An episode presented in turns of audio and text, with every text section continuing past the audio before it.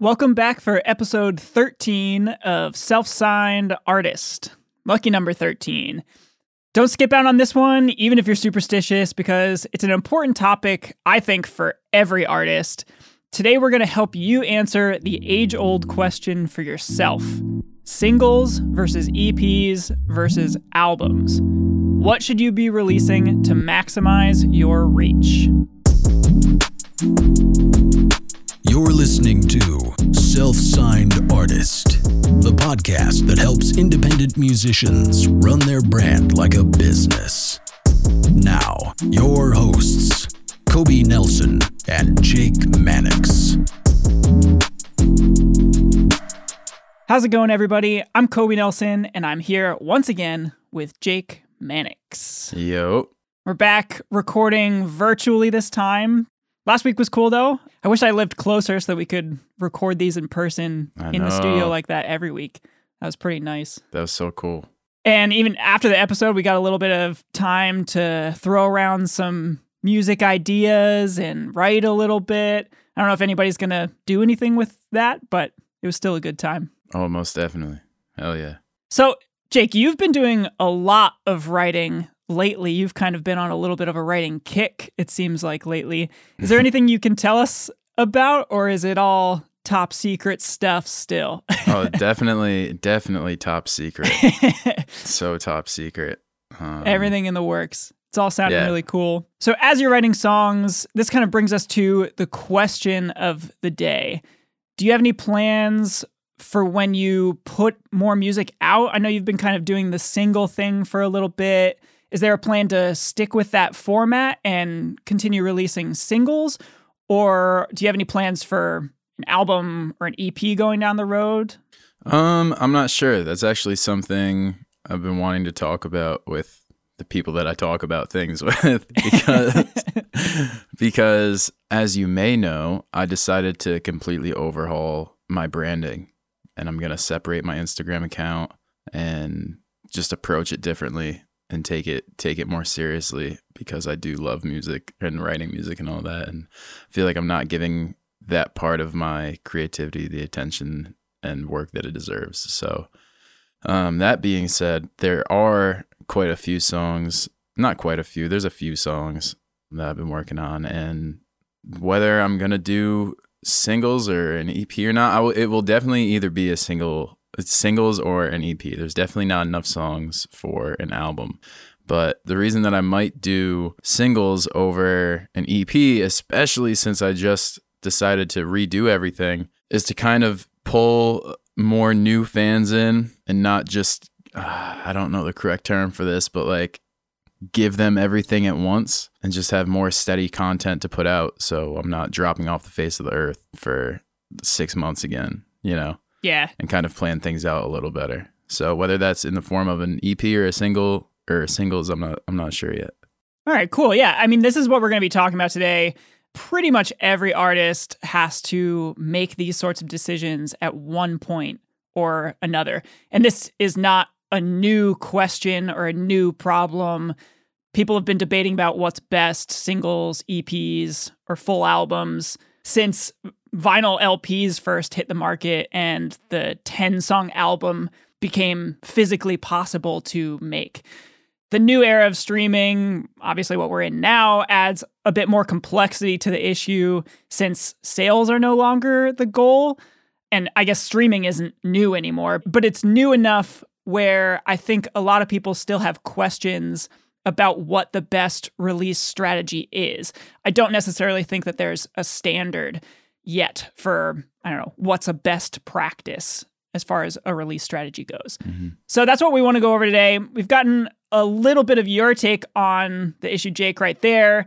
So let's go through each of these strategies and just kind of list off some of the pros and cons. And then at the end, I'll give you my take on the industry at the moment and give you uh, a little bit of a rundown as to how I came to that opinion. Does that sound like a plan? Sounds like a plan, Stan. Cool. All right, so let's actually start with full length albums. And for clarity's sake, let's just call a full length album anything with I don't know, seven tracks or more. Seven tracks, eight tracks. I don't know. What do you think is a good cutoff for that? I would say seven or eight as well. Seven or eight, yeah, somewhere around there. So albums came from a completely different music industry than where we are right now. And it, it just looked a lot different than it does now. The industry was based on record sales. So, just to get into how an album came to be a thing, I'll give you an abridged version of the history of the album. And it goes something like this. So, advancing quote unquote technology at the time made it possible to fit close to an hour of music onto a single vinyl record split across both sides. So you had an A side and a B side. And this was the 12 inch, 33 and a third RPM record that you probably associate with the term vinyl record now. There were other sizes and other speeds, but that was kind of the the main one that made the album possible. And some of the other ones we might come back to later on in our discussion today.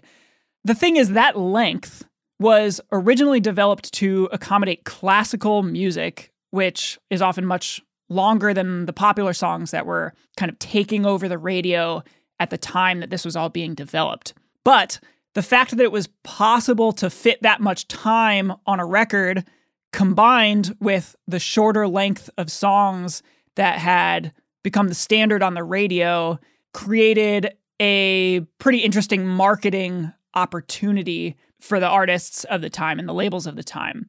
Songs could get bundled together, shorter songs could get bundled together and released as albums instead of singles, which, of course, if you're bundling things together, you can sell them for a higher price. So, this kind of idea was originally a marketing strategy to command a higher price for these releases.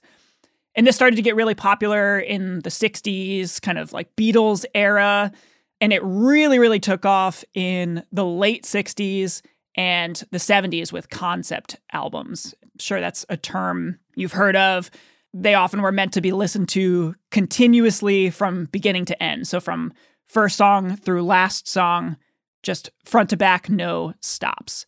So, that's kind of the origin of the album. And that's about as concisely as I think I can sum it all up. But I think it's important to understand a little bit about the history and the origins of the album so that we can relate it back to the modern music industry and the modern album. So we have that out of the way. Now let's go through some of the reasons that you might want to choose to release your music as an album in the 2020s, like 60 years after they really took off for pop and rock music. So, pro number one to an album release in the current industry even though streaming has taken over record sales, putting out albums, I think, can still be good for marketing for the same reason that they were back then. There, I think, is often still more hype that surrounds album releases than there are around singles or EPs. And I think fans get more excited when an artist puts out a full length album than they do when the artist releases a single. I'm sure there are exceptions to that. Jake, would you agree with that, or do you think that that's not the case? Yeah, I mean, they're definitely two entirely different pieces of of work, and the way they're received is going to be entirely different. I mean, I don't know personally. Like, I can't, I can't even think the last time. Well, yes, I can. So never mind. but but aside from that, aside from this one record, I can't remember the last time I just like indulged in like a full record. It was probably like the 1975 second full length. You know what I mean? Like, yeah. I mean, I, I don't think anybody really listens to albums the way that they used to back in the day. Mm-hmm. I think my from my standpoint, I'm coming from the idea that fans and audiences, if given the choice between 10 great songs and one great song, fans are obviously going to always choose 10 great yeah. songs. It's just there you can build more hype around that because there's just more content there. So bundling what could have been 10 singles into one album, I think will actually generate more hype for you even though they might be exactly the same content. It might be exactly the same songs, but you'll get more excitement built up around it than you would if you split all the songs up and just release them separately. Right. This is obviously my opinion and we could debate this all day long. But that's that's just kind of my my thinking. Also, I think that music press is still sort of structured around album releases more than singles. It's kind of switching up a little bit. You've got like Hype Machine and stuff like that that kind of is more singles focused. But I think in general, music press is still structured around album releases. That might be another thing that's changing quickly too.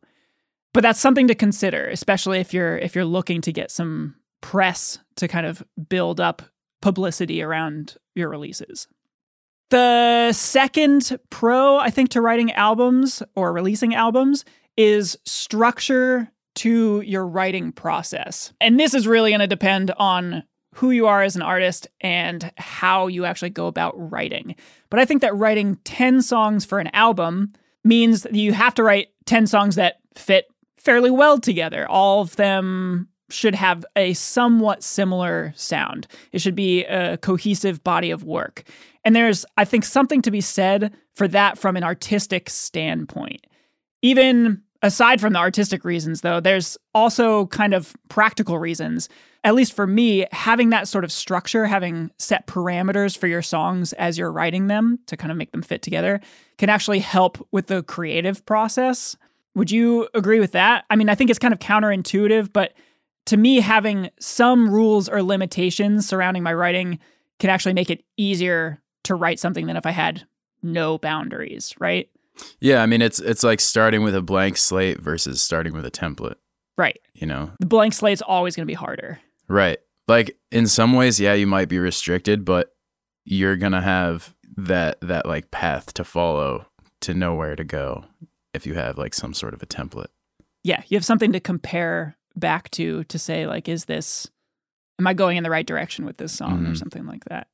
As you're writing now, is that are you giving any thought to that? I know you're thinking more towards an EP, um, but is um, that something that comes in your mind at all, or is that not helpful?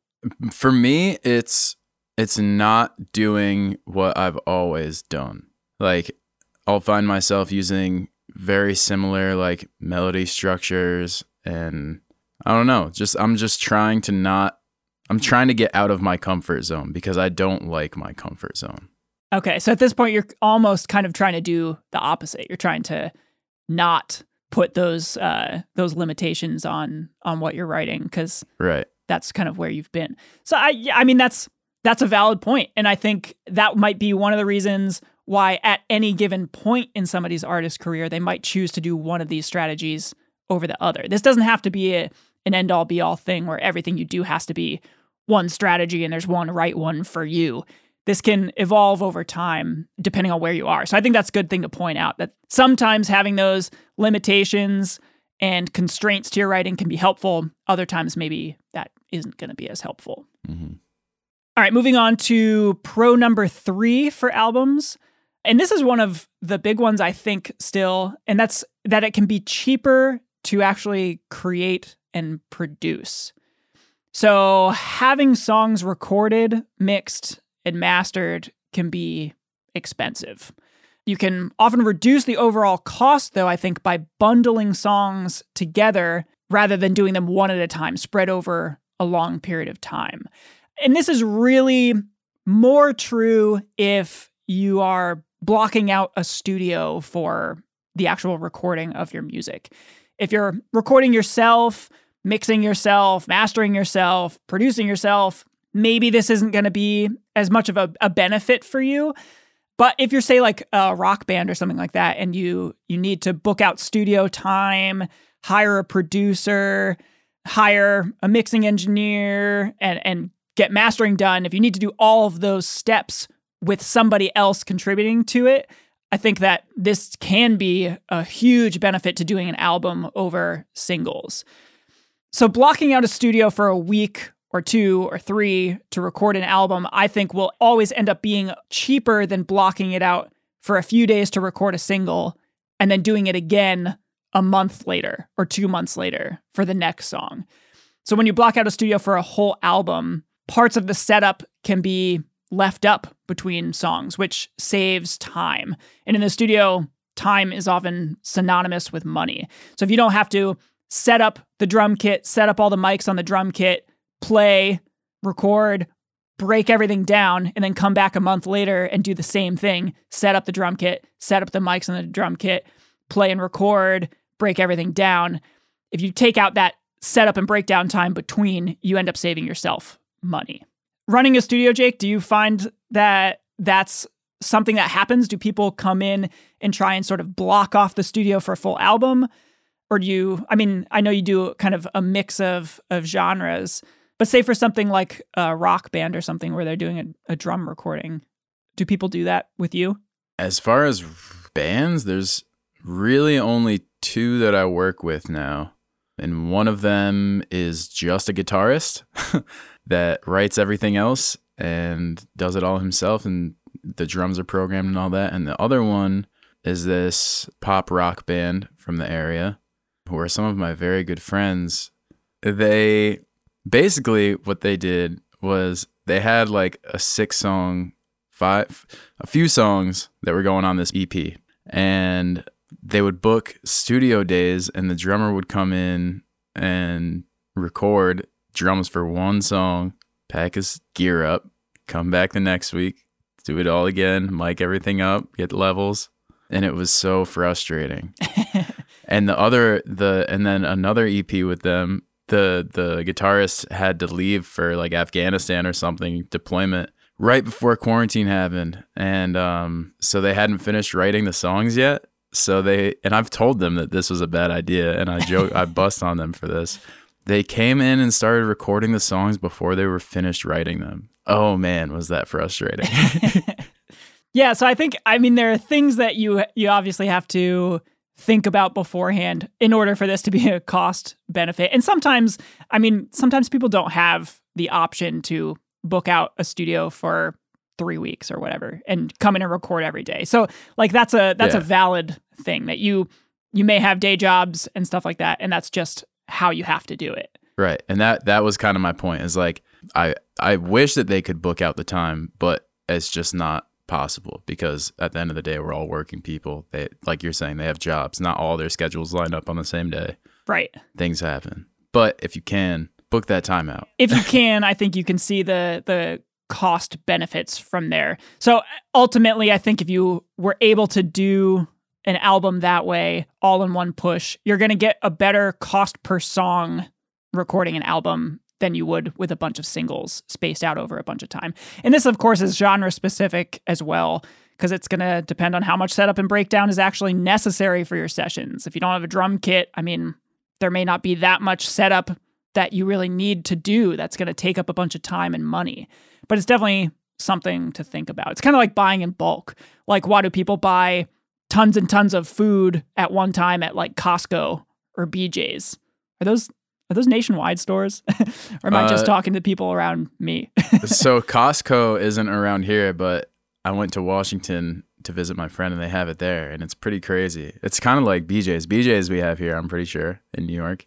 Yeah, so there there's stores where you can just go in and buy like pounds and pounds and pounds of the same thing for food and you get better cost per actual item because of that. So buying in bulk. Bulk milk. Yeah, I'm sure every yeah, exactly.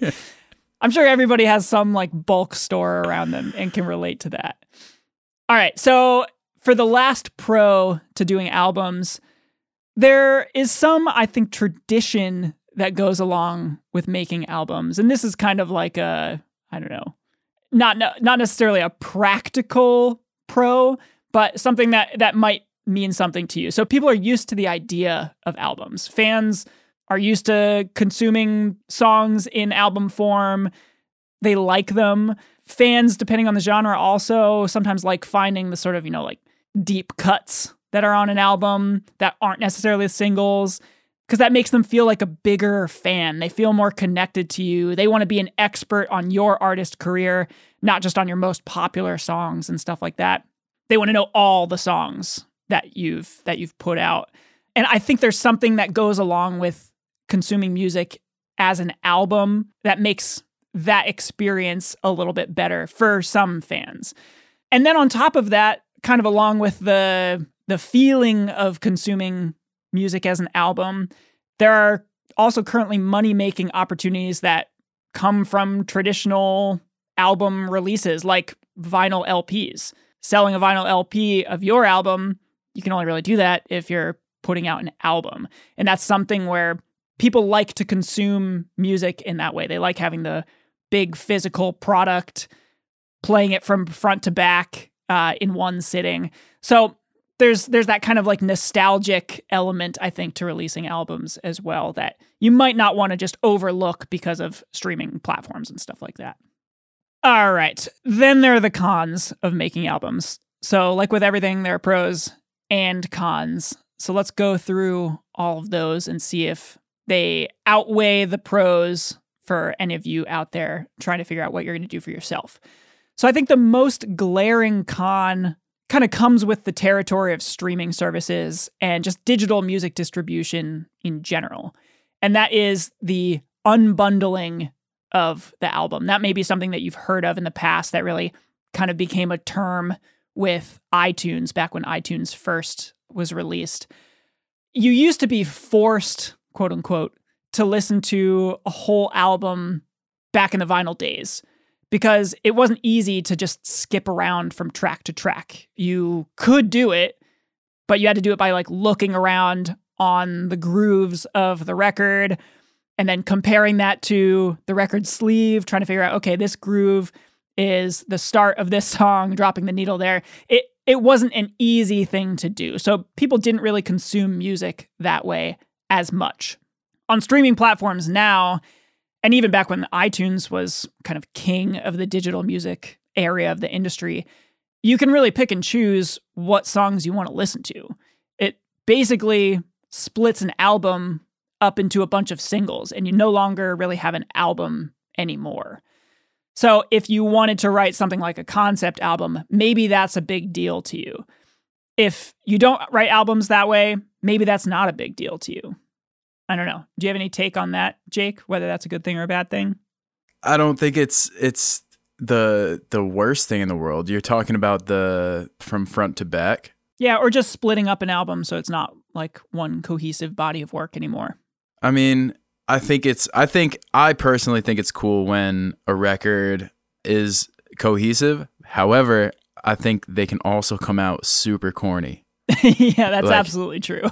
Like way too try hard to stay on topic and stuff like that. But like I think as long as the songs flow into each other in a cool way, then you can get away with that. So on top of that unbundling of the album, splitting the 10 songs into sort of individual songs, streaming services and streaming platforms also base all of their analytics and their algorithms around songs, not really albums. So, like plays, for example, plays are counted by song.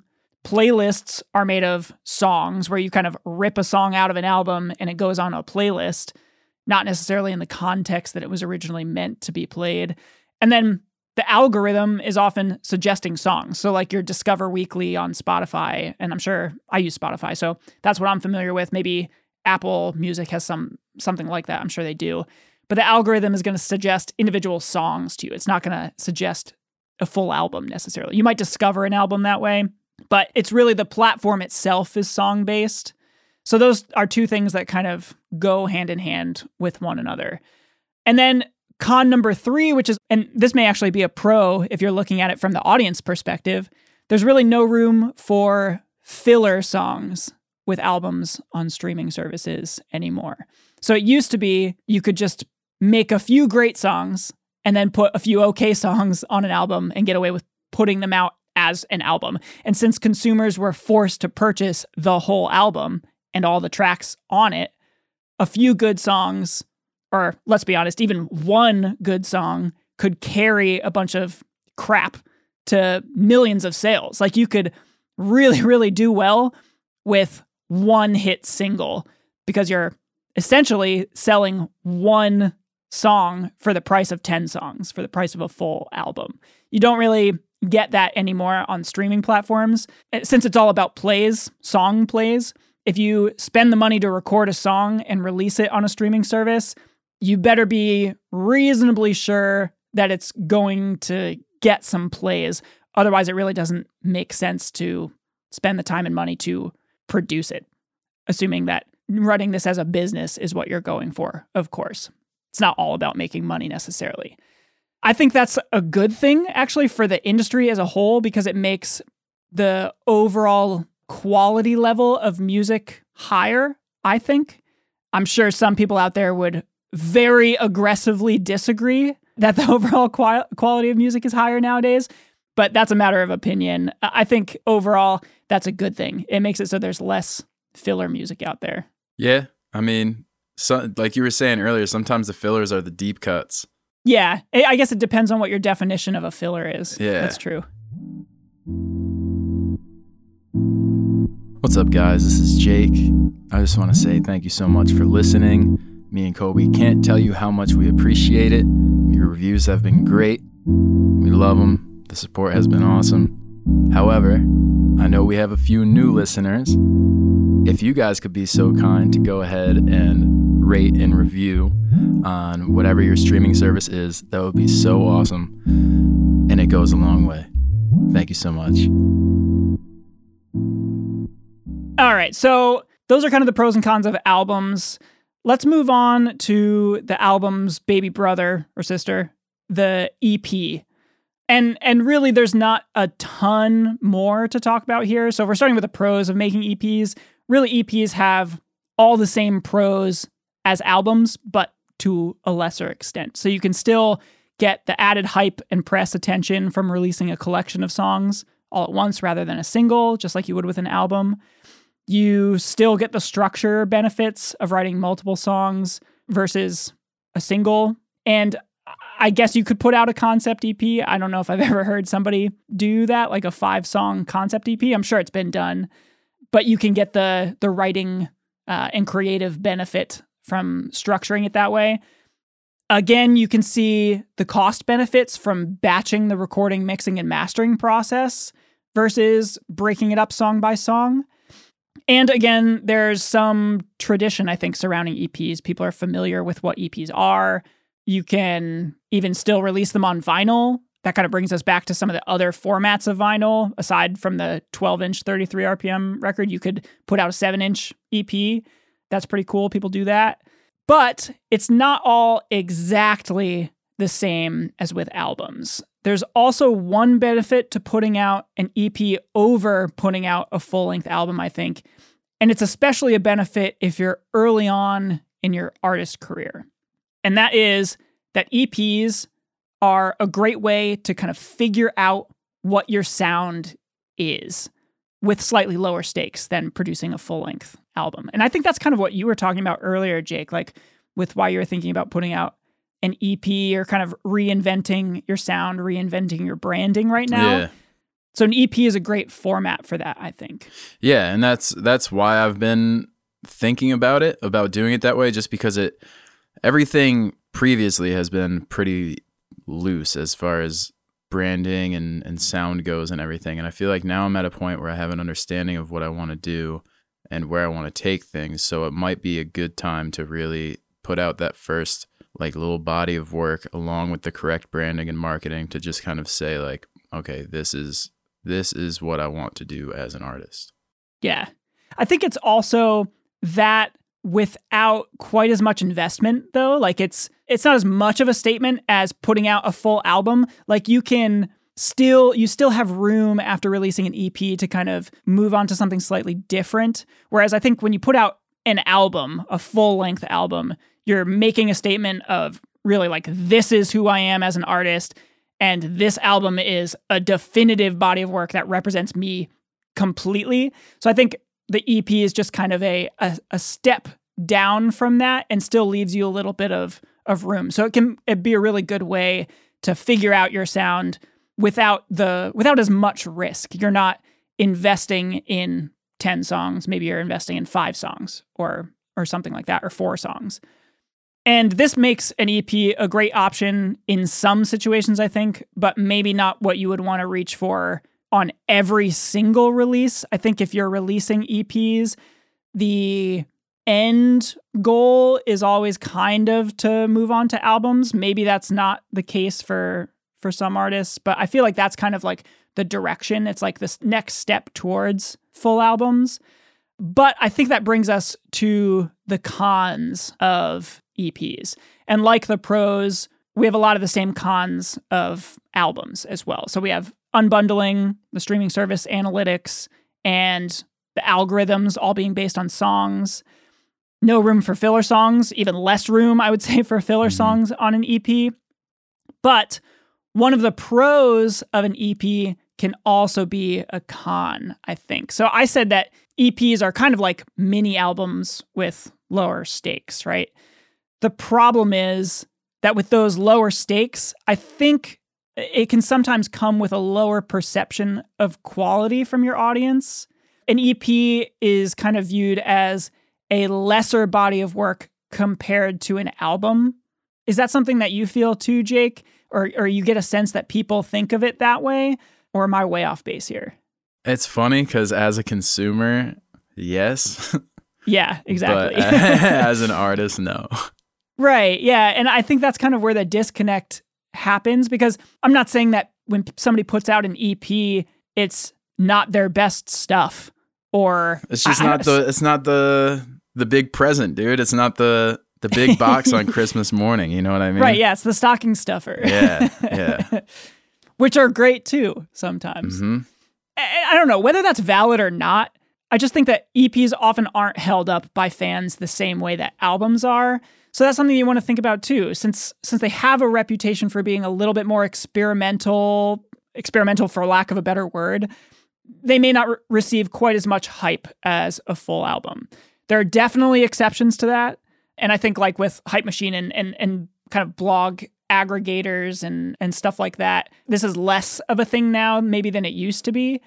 But that's something to consider whether when you're thinking about whether to do an EP or a full length album. An album may be better for branding overall if you have the songs for it. Again, that really comes down to to where you are in your career at the time. All right, so we kind of glossed over EPs because they're sort of like the the middle child there. um, they have some characteristics of both. But let's move on to singles because I think really that's the big debate. Do you want to release songs on their own or do you want to release songs grouped together, whether that's an album or an EP? So I think in the current music industry, the singles only release strategy is often held up as the way of the future. But just like with albums and EPs, there are pros and there are cons. So let's go through those, starting with the pros. The first pro is basically the opposite of one of the pros of doing albums instead of structure, like you would have with an album or a concept album, where you have these limitations that can help you write, with a singles based approach, you have complete freedom in your songwriting, song by song. You can kind of do whatever you want as long as it fits with your brand, I guess. I think that's a big appeal to some people versus doing albums. Would you say that? So I agree with that. However, where I disagree with that is when people go too far off, like release something that is really off brand, might kind of tank a few of their fans. You know what I mean? Like, yeah. Not, I'm not saying to not, you know, branch out and try different things, but like, you know what's going to work for your your demographic. Right. Yeah. I mean, this is something that we've talked about a lot. Branding, consistency in branding. Right. So I think you're you're absolutely right. If you're gonna kind of go uh, and, and be free with it, you it has to still fit with your branding. Do it in a way where you're not entirely free. yeah, free but not. Freedom don't mean free, boy. yeah, I think that says it. Let's move on to pro number 2 of releasing singles. So releasing a series of singles also gives you a feedback loop that you can use to improve your songwriting and really hone in on what your audience likes. I think this is huge, actually.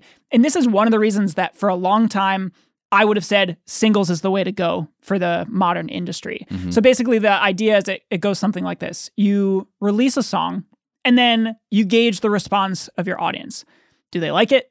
Are they listening to it like crazy? Did they kind of listen to it for a week and then it dropped off? You're you're sort of analyzing what happens with the song and then if your audience likes it and the song does really well, you can kind of continue on a similar trajectory for your next single release. Or if the song doesn't do as well as you expected, you can try and figure out what went wrong and adjust course for your next song. So you have that feedback loop from song to song where you can adjust. And you don't really get that luxury with an album. It's sort of like an all or nothing sort of deal. You don't get to put out one song and then adjust for track 2 of the album. You release them all at the same time. Does that make sense? Yeah. The the only problem I have with that is when people release so many songs in such a short amount of time. Like don't don't take 12 songs and release them every 2 weeks for half a year. You know what I mean? Um, yeah. That's going to get overwhelming and your fans I feel like will get tired of it. Well, I feel like at that point too, you might not have enough time to really have the feedback loop help you. Like Right. two weeks isn't necessarily enough time to analyze the results of Yeah. a song streams and stuff like that. So yeah, you do have to space them out enough in order for that to work. But yeah, that's a really good point. All right, so for pro number three, uh, this is another big one. And this is probably one of the reasons that most other artists who choose the single strategy go for it. And it's that you can kind of do what you just said, Jake. You want to spread out your releases over a longer period of time. And, and I think this is something that you mentioned a little bit earlier today, too. So when you put out an album and you're dropping, say, 10 songs all at once, then your fans have to wait a year, a year and a half. I don't know. Two, for some bands, three? yeah, it's two, three years. Yeah. They have to wait a long time for you to release more music.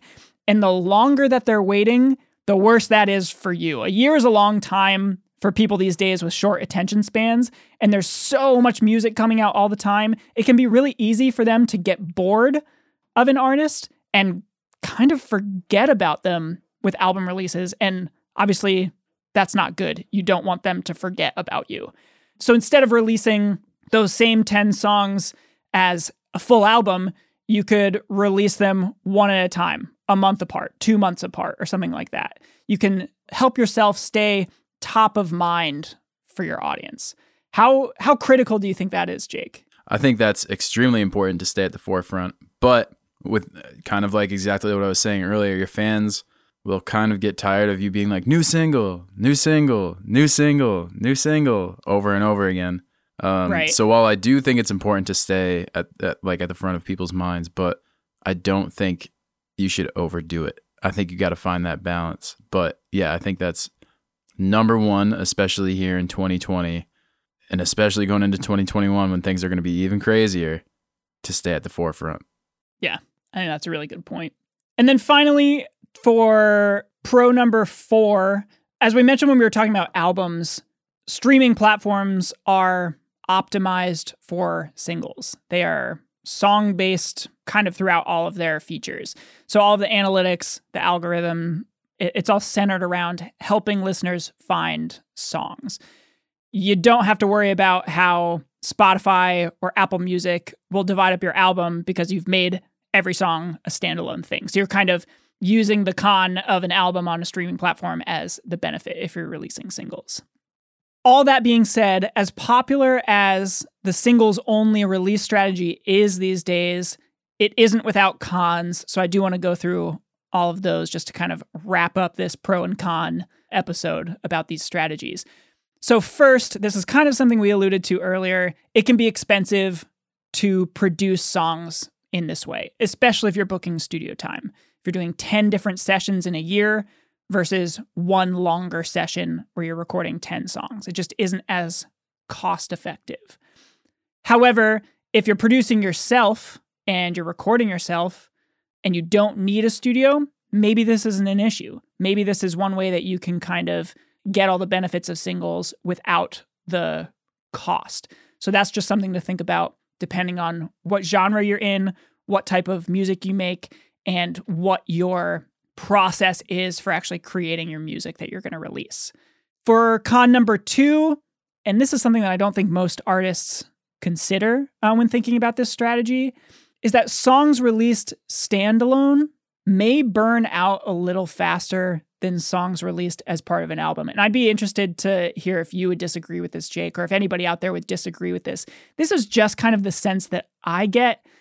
If you release a single, your fans only have one new thing to listen to. And I think they'll listen to that song over and over and they may get sick of it earlier than they would if they had nine other songs as part of an album to listen to. If you're putting out new singles frequently enough, riding that fine line like we talked about, maybe you don't care about that. Maybe it's okay if they get bored with your songs early, but I don't think most artists want that. And then if you're if you're only putting out one single every 6 months, this may really come into play. That may be kind of the the worst place to be as far as this goes where you're not putting out songs very often and people have are, are getting bored of them faster. That that's kind of a place you don't want to be. What's your take on that, Jake? Um, I, I'm definitely in that six month thing where it takes me six months between songs, singles. But I'm also the person that if an artist that I like drops a single, I'm gonna, like you said, play play it until it's done. You know yeah. what I mean? Like play the life out of it, and and that's it. And like I don't know. I honestly, like yeah, maybe by a few days the album would last, but yeah, I would say just a few days longer for me at least. Okay. So maybe it's not huge. I think for me, I'm not one of the like my wife is somebody who can listen to the same song or the same album like every day on her drive to work and drive home for like a year and nah, not get sick of it. I am not that person. Like I can't do that. I get sick of music fairly quickly. So maybe this is more this kind of depends on the fan, but I think if I'm getting sick of stuff quickly enough for it to be a negative, I think it's probably going to be the case for other listeners out there too. So it's just something to think about. Yeah. Uh, it's something that I think about when I'm listening to music. So I just want to make people aware of that because I don't think that's something that people necessarily put any thought into when they're deciding on this strategy. All right. So on to number three. In addition to that, what we just mentioned, it can be tougher, like we said, to maintain consistent branding with a singles based approach. So, yes, you get the freedom to kind of not have your songs fit perfectly together. But since every song is on its own, you have to put more attention on your branding and make sure that you jumping around too too much. You don't really have like we said complete freedom from song to song. And it kind of cancels out part of the benefit of releasing only singles if you jump around too too much. So I think we've already kind of mentioned that one. And then for the last con that we have listed here, uh, and this is again something that I alluded to a little bit earlier when we were talking about albums. Releasing singles can cause you to rely heavily on streaming platforms, like really heavily on streaming platforms. And it can make it more difficult to implement some of the additional income streams that are available with albums. So, by that, I mean like vinyl is the main one. Maybe you could release every single as a vinyl single. I guess that would be possible. You could do that. But I think the overhead expenses of that might cancel out the potential to really make any sort of money off of that. So I don't know. That might not be the most viable option. And otherwise, if you were going to put songs out on vinyl, you'd have to bundle them into an album, in which case you might as well just release it as an album. So that's just something to think about too that you you might miss out on some of those album benefits. I guess that is kind of obvious. That might go without saying. All right. That was a lot that we just went over for each of those strategies. I mean there's there's a reason that this debate has been going on and constantly evolving since the beginning of the recorded music industry. Does laying all that out, the pros and cons, change the way you feel about your own release strategy at all, Jake? Or does that kind of solidify the direction that you were already planning on going in? Um, I wouldn't say it does one or the other. It's definitely definitely making me think about it more. Um, I mean, I'm indecisive anyway, so I think the point is to make you think about it because sometimes there's a bunch of information thrown around that one way is the right way to do it. Yeah. And I think the point that we're trying to make is that every way has pros and cons, and you have to kind of listen to yourself, where you are in your artist career right now, and just try and make the best decision for where you are right now and, and not go off of anybody telling you singles are the way of the future or albums are always going to be a thing and stuff like that. So I, I do want to kind of give you, I said at the beginning, I would give you my general take for the current state of the industry. And I guess in order for me to do that, we have to make a few assumptions. So, one of those assumptions might be that uh, this would be for somebody who's not just getting started, ha- has released a fair amount of music before. Maybe they've tried the album approach and the singles approach and an EP or something like that. Um, once you're kind of established in your career. Like I said, I've gone back and forth over this over the years. And for a while, streaming had, like, streaming part of the industry had me really on the singles only bandwagon. I would have said, yes, that's the way of the future. However, I've changed my mind again because I'm also indecisive. And I think that right now, the traditional hybrid album singles approach still works really well in the streaming era. So, by traditional hybrid album singles approach, I mean putting out albums led by three or so singles that are part of the album. Like you release the singles first to kind of generate uh, buzz for the album. And the reason that I think this is still a good strategy is I think it really takes all of the pros and cons that we talked about into account and it really gives you the best of both worlds. You can stretch out an album over time by leading it with a few singles. And then in doing so, you're also building up hype around a bigger release. So you get that benefit of an album release also. You also get the cost benefit of batch recording if that's something that is a big issue for you because you're recording an album all at once. And you get the branding benefit and consistency from bundling the songs all together. So it can help with the writing process. Really, I think the main downside for that strategy, in my mind, is that it, it takes a little bit more planning and you also don't get that feedback loop like you do with singles. So, since you're kind of bundling everything together and recording it all at once, you can't like put out a single and then adjust later. If it's a flop, you might not know about it until it's too late. So even though you're releasing singles first, the rest of the album is already finished by that point. So you can't really go back and like rewrite anything to improve the audience reception. So you don't benefit in that way.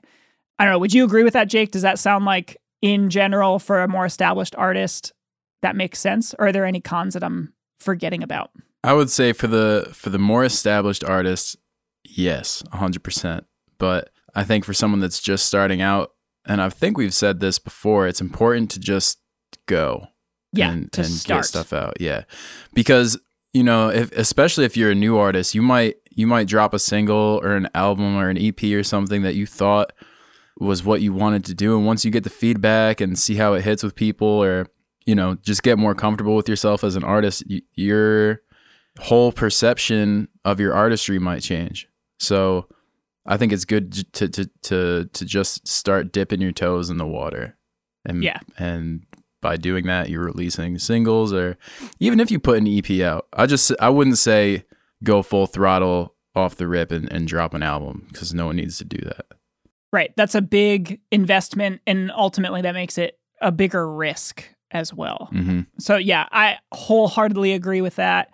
I think the progression that I might recommend to people is to kind of do it as like a step ladder sort of thing, like release a single or two first, kind of test the waters, build up to an EP, and then with the ultimate goal where you're getting the most benefit versus the fewest cons would be that sort of hybrid singles album approach. That's my take on it. You are absolutely 100% free to disagree with me. and I would actually love to hear about it if you do disagree with me on that. So that's it for our rundown of singles versus EPs versus albums. Come and tell us your thoughts on these three strategies. What's worked best for you in your artist career and, and what hasn't worked? Go to Self Signed Community on Facebook and share your experiences there sharing the successes and the failures in that kind of forum can can help somebody else who might be debating which strategy is right for them. So go do that. Go help each other out. And and we're going to be keeping an eye on that and I'm looking forward to hearing what people are doing out there. Also, like always, if you like this episode, we would really appreciate it if you would subscribe to this podcast and leave a rating and a review, preferably 5 stars the more you let us know and Apple Podcasts, the more you let Apple Podcasts Mhm. know that you like this stuff, the more the podcast is going to be recommended to new listeners. So that's another way that you can help out other people in the in the community. And then on top of that, tell your musician friends about this podcast if you think they'd benefit from it too. The more the merrier. So thank you in advance for all of that. And we will be back next Wednesday for another episode.